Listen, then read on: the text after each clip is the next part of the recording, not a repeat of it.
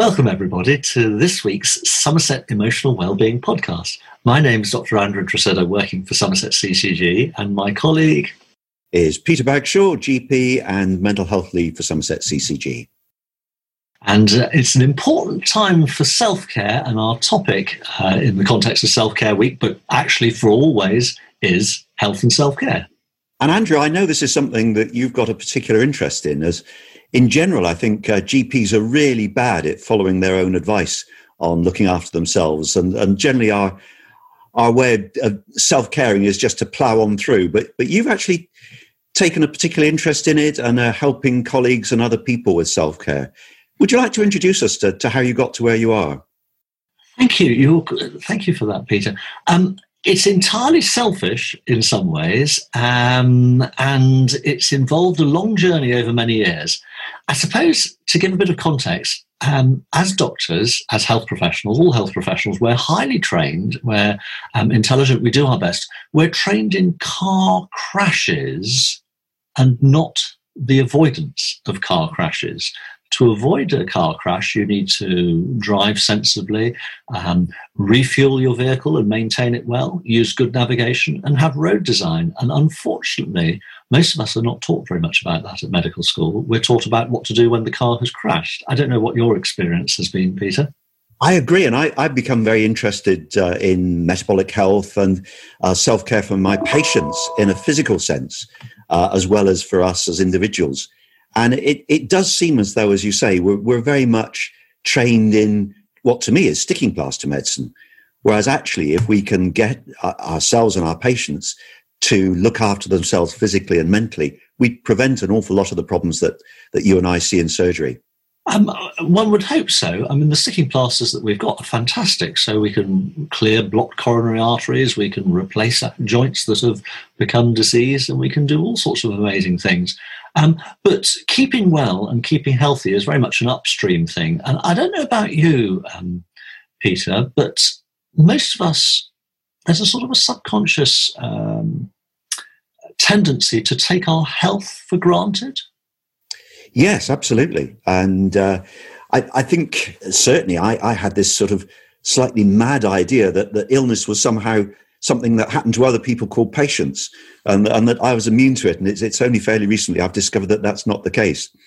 Um, so I think we're very good at ignoring things and sticking our head in the sand, aren't we? We, we are, and sometimes it's a personal experience that actually helps us to understand. And so I, I trained in medicine at Guy's Hospital in London, uh, uh, bright eyed, bushy tailed junior doctor, houseman, um, working the interesting and quite long hours that we worked in those days. Uh, and uh, that's that's that's no slight on the very intense work that's done by colleagues these days, junior doctors who work extraordinarily hard in the hours that they're there and, and long hours and may have long commutes and things as well. And um, happily married, uh, newly married, um, working a quite a busy job um, in Poole, it as it happens, doing um, um, children's medicine, pediatrics. I I got mumps. And, you know, we tend to think, well, mumps is something children get over. And uh, I, am old enough to have had measles and chickenpox as a, as a small child. And uh, I didn't have rubella, but uh, had, had the others. And as a small child, you tend to get over them. A virus as an adult, particularly as a fatigued, tired adult, can be interestingly different. And I thought I'd get over it quickly, but actually I ended up with three months off work. Um, and and then that took me on a journey of health because when I did go back to work, I started getting headaches. And the headaches were every day at 12 noon when I started my new, new job, which was in, in Crewkerne as a GP registrar. And that, that's a very curious time course. Uh, there was an interesting book in the, in the library, the patient's library, called Not All in the Mind, uh, which talked about food intolerances. And I tracked down that my headaches were due to coffee, tea, chocolate, and cheese. Uh, but really, the, the 12 o'clock headaches were due to 11 o'clock strong coffee, which was a sort of interesting cause and effect. And having become interested in one aspect of health that I hadn't been taught about, I, I find myself becoming interested in, in many other aspects of health although we learned physiology at medical school, that didn't really teach us uh, deeply about health.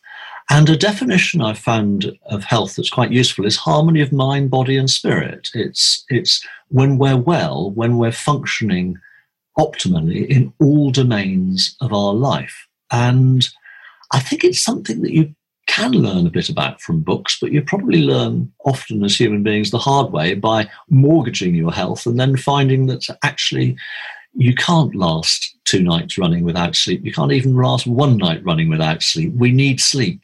We need hydration. We need various other things. Absolutely. And, and things that maybe we could get away with, uh, lack of sleep, heavy drinking, or whatever in our, 20s. Um, as time passes, these, these habits catch up with you, don't they? And uh, I don't know about you, I, I was very much taught the, the standard model of medicine where it's all about drugs and medicine and surgery and so on. Um, and have felt that the lifestyle elements were fairly by the by and it's only in latter years that I realize how fundamental uh, those sort of habits that you're describing uh, really are to, to health. They are. So, medicine is great. Modern medicine is great at solutions for acute problems. It's good at um, dealing with specific weeds in the garden, but it's not necessarily focused on making the whole garden healthy long term on making sure it faces the right direction for the weather, that it's that it's well manured, for instance, it's well well nourished. And so we have to think for for our own health and self care. What are the what are the important preconditions? What makes a body healthy? Um, and so, what what things do you think makes make a body healthy? I think an awful lot of it is is things that we discussed in previous podcasts. So, uh, exercise, good nutrition, um, peer support, social interactions, keeping positive, being with nature, those sort of things. And, and I've been particularly interested uh, in the effect of, of diet and exercise uh, because a lot of the things that we currently think of as being degenerative, inevitable degenerative diseases like dementia, osteoarthritis, and various other things actually are modifiable. Dementia, for instance, about a third of cases can be prevented with good lifestyle. So this isn't some minor little by the by small print stuff. It's really important. What would your list of important things be, Andrew? So I think that avoiding poisons that we don't need or that we can avoid easily. So um, unfortunately, um, cigarettes and other substances. Um, I've got no objection to the ritual of smoking because we've all seen people under pressure at traffic lights and elsewhere fiddling with their faces. Uh, I think we, the reason adults smoke is very interesting. It's because we're too old to suck our thumbs. And the reason why we suck our thumbs is because when we're nurtured by our mothers, it's a deeply relaxing situation when we're just um, sucking or chewing.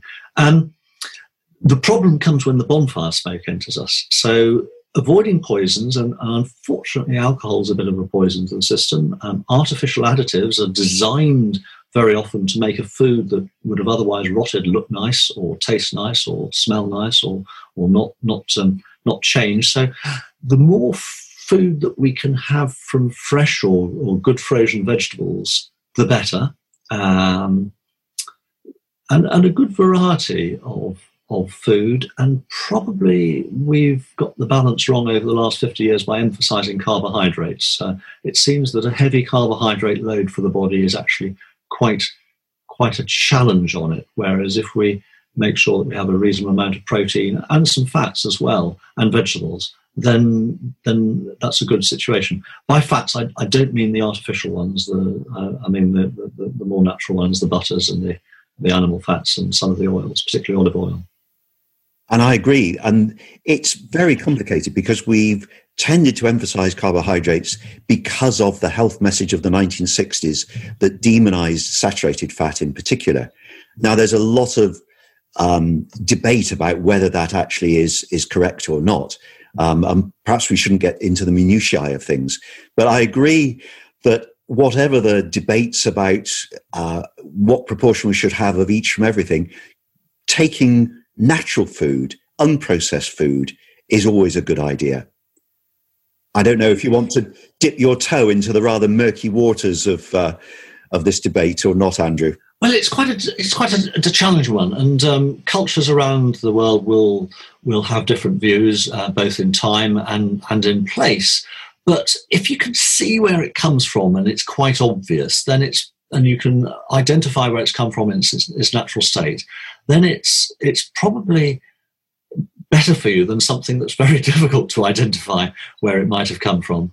Um, and of course, you know, here we are in, in Somerset, and we're lucky as we travel around to see cows and to see sheep and to see crops growing in the field. And and uh, so many of us in, in society now live in cities, and we don't necessarily see where food comes. So we've lost that relationship and that that love of the land. And uh, fortunately, there's a great there's a great um, movement these days for allotments and for people growing a few vegetables or maybe having a tree, uh, a fruit tree of some sort. And and I think respect for food, respect for nature and where food comes from is is is part of helping ourselves, and that doesn't have to be expensive. That can be really quite inexpensive.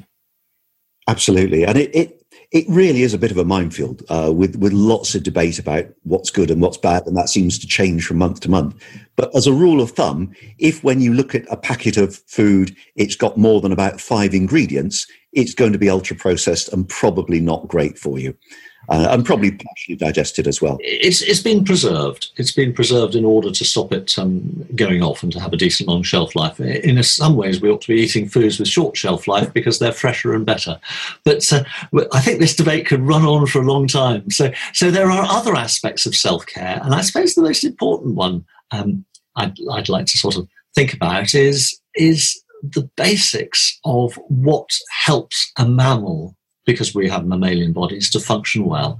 And that means good quality sleep, ideally seven to, seven to eight hours uh, a night, and if possible, in, uninterrupted. And those of uh, there are those of us who are older who may need to be interrupted for, for a, a bathroom in the middle of the night. And of course, there'll there'll be listeners who've got small children who are thinking, "What seven to eight hours interrupted? I could I could dream of that, and that would be wonderful." Um, but our organisms are designed to be asleep in darkness um, for at least seven to eight hours, and we refresh that way.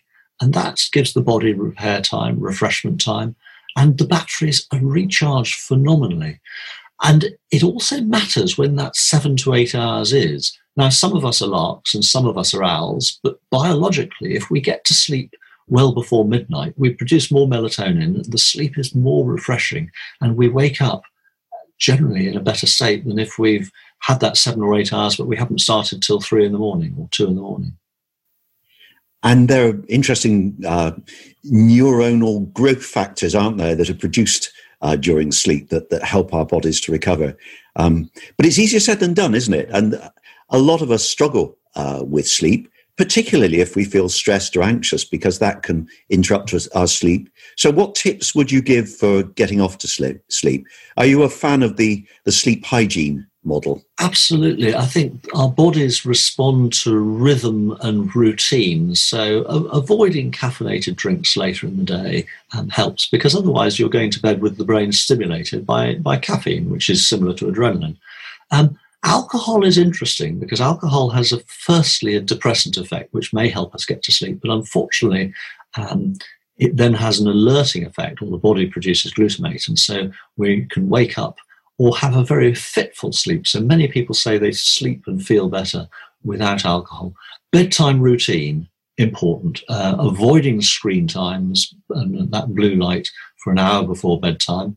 Um, many of us might have bathed our children when they were small, and uh, the body seems to respond to that change in temperature and then going to bed uh, because it's a drop in temperature of the body that seems to um, catalyze the onset of sleep, amongst other triggers.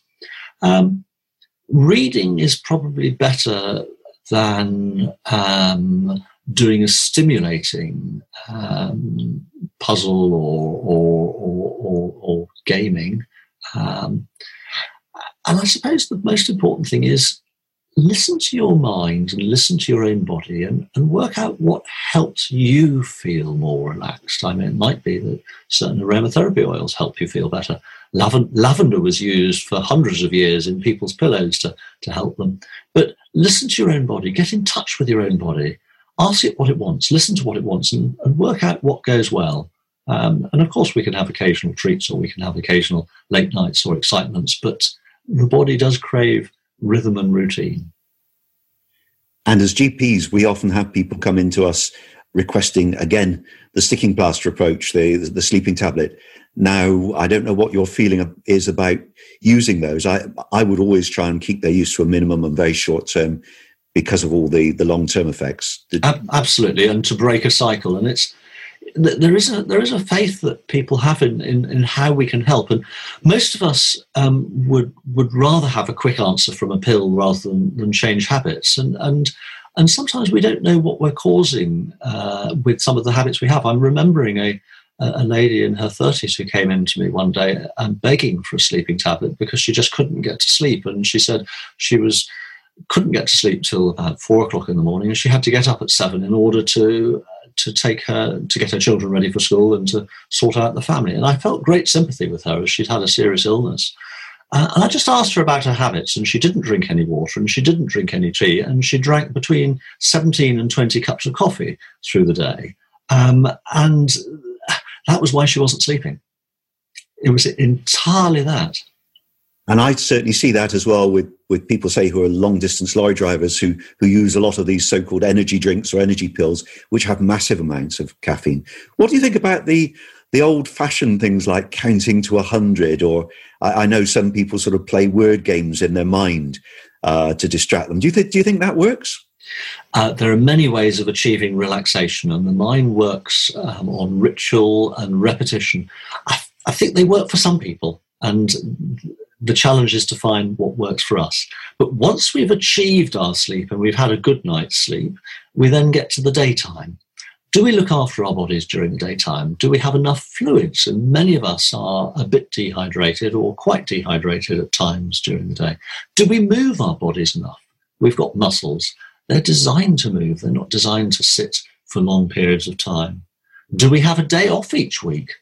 Um, do we have a day when we're not working or doing our usual things, a holy day or a holiday where our body senses the change in routine and and recognizes the importance of rest and thinking about rest, just reminding ourselves of the body's, the mammalian body's autonomic nervous system. We have two main engine management systems, and the major one, which keeps us well and healthy long term is the parasympathetic, which is rest, digest, chill, and repair.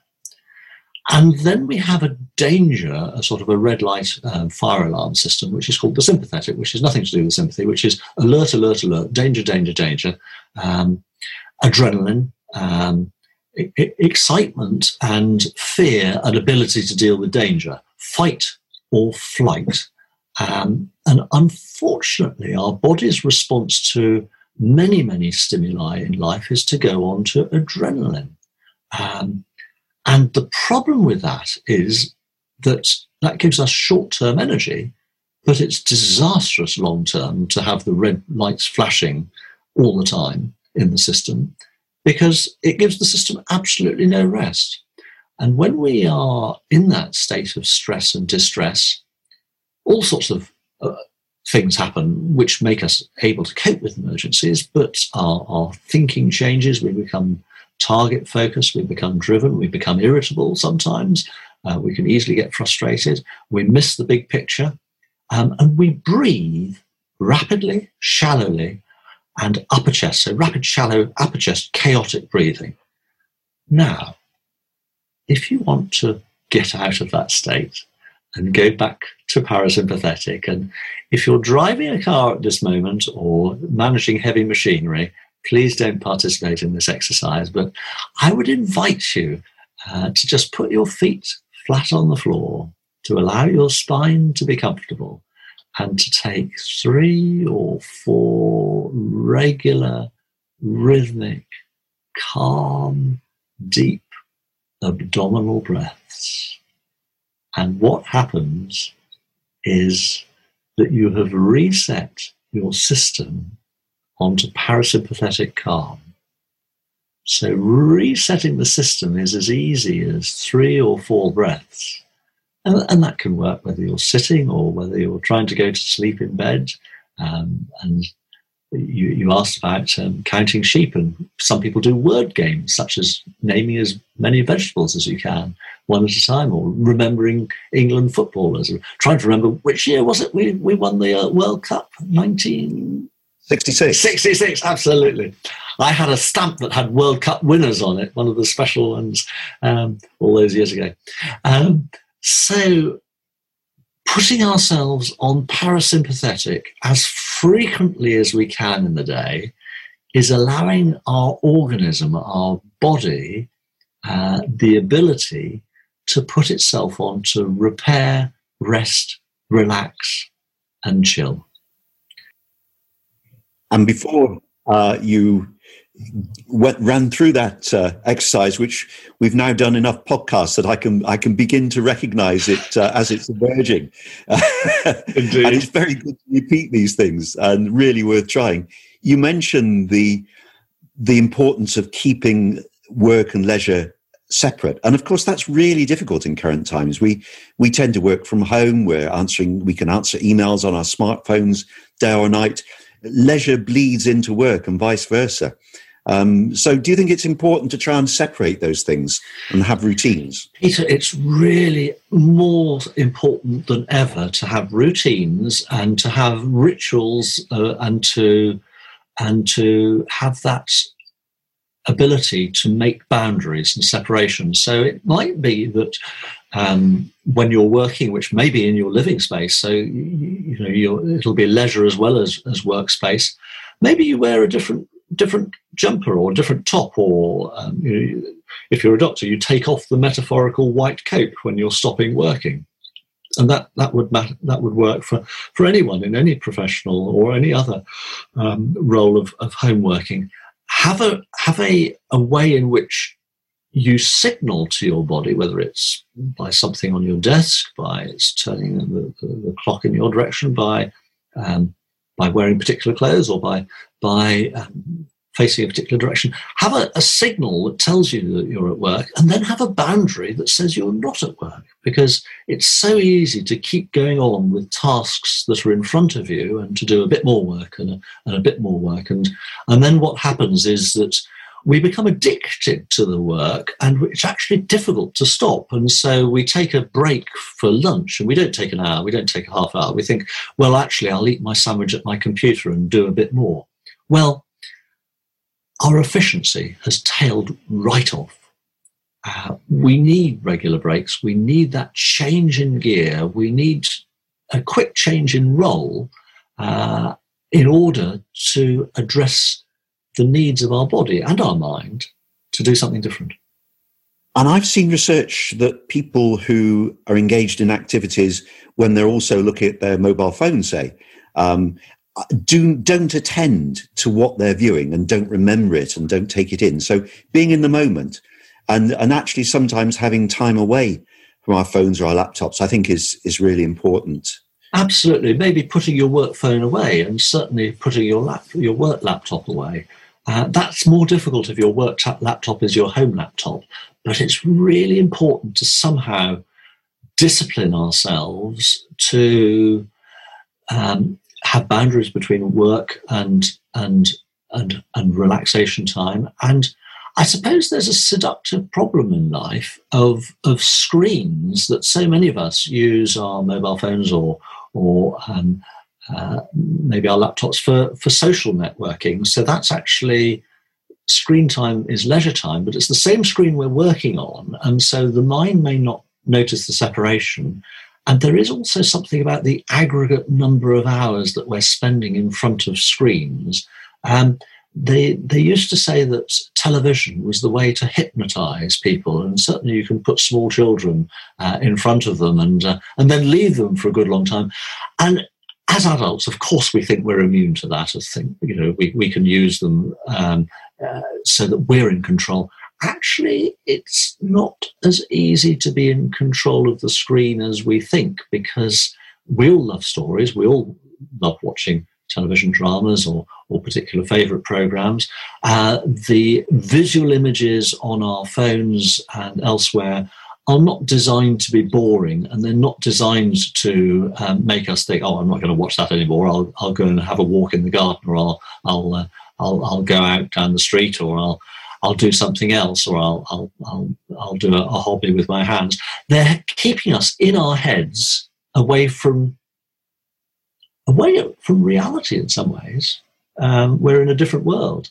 And so we have a body and we owe it to that body to be back in the body, to pay attention to our breath, to exercise our muscles, to go for walks, to enjoy the natural world that, that we're privileged to be quite close to in Somerset. But wherever we are in the country, we can find nature uh, and exercise our muscles and, and have a relationship other than, than just a, a work focused one podcasts, of course, are exempt from this, but uh, I'd like, as we're coming to the end, just to return to stressing the real importance of, of what you've been saying that this chronic sympathetic uh, overdrive that a lot of us have isn't just something that makes us more anxious and has uh, mental health effects. It has real physical effects as well, doesn't it? It depresses our immune system. It increases our risk of high blood pressure and heart attacks.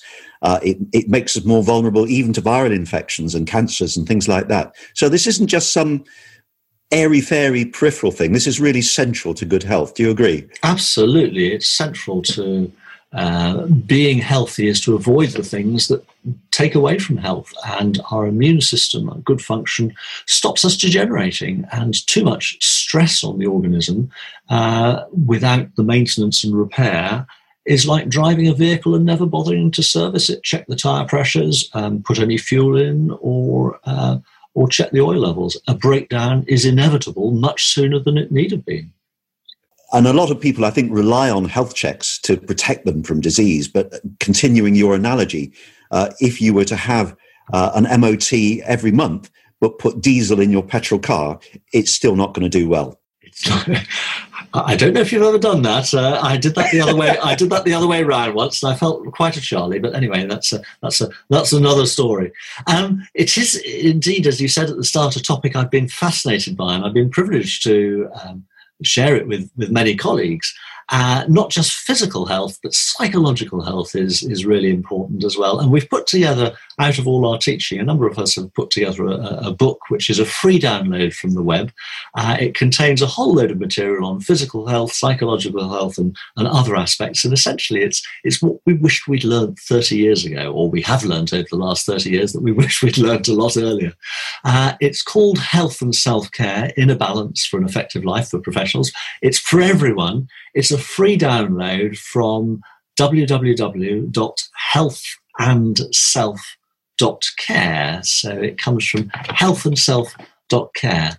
Um, there's also lots of other material on the web about um, health and self care. Uh, if you go to mind.org.uk and search for self care, there's some interesting material there.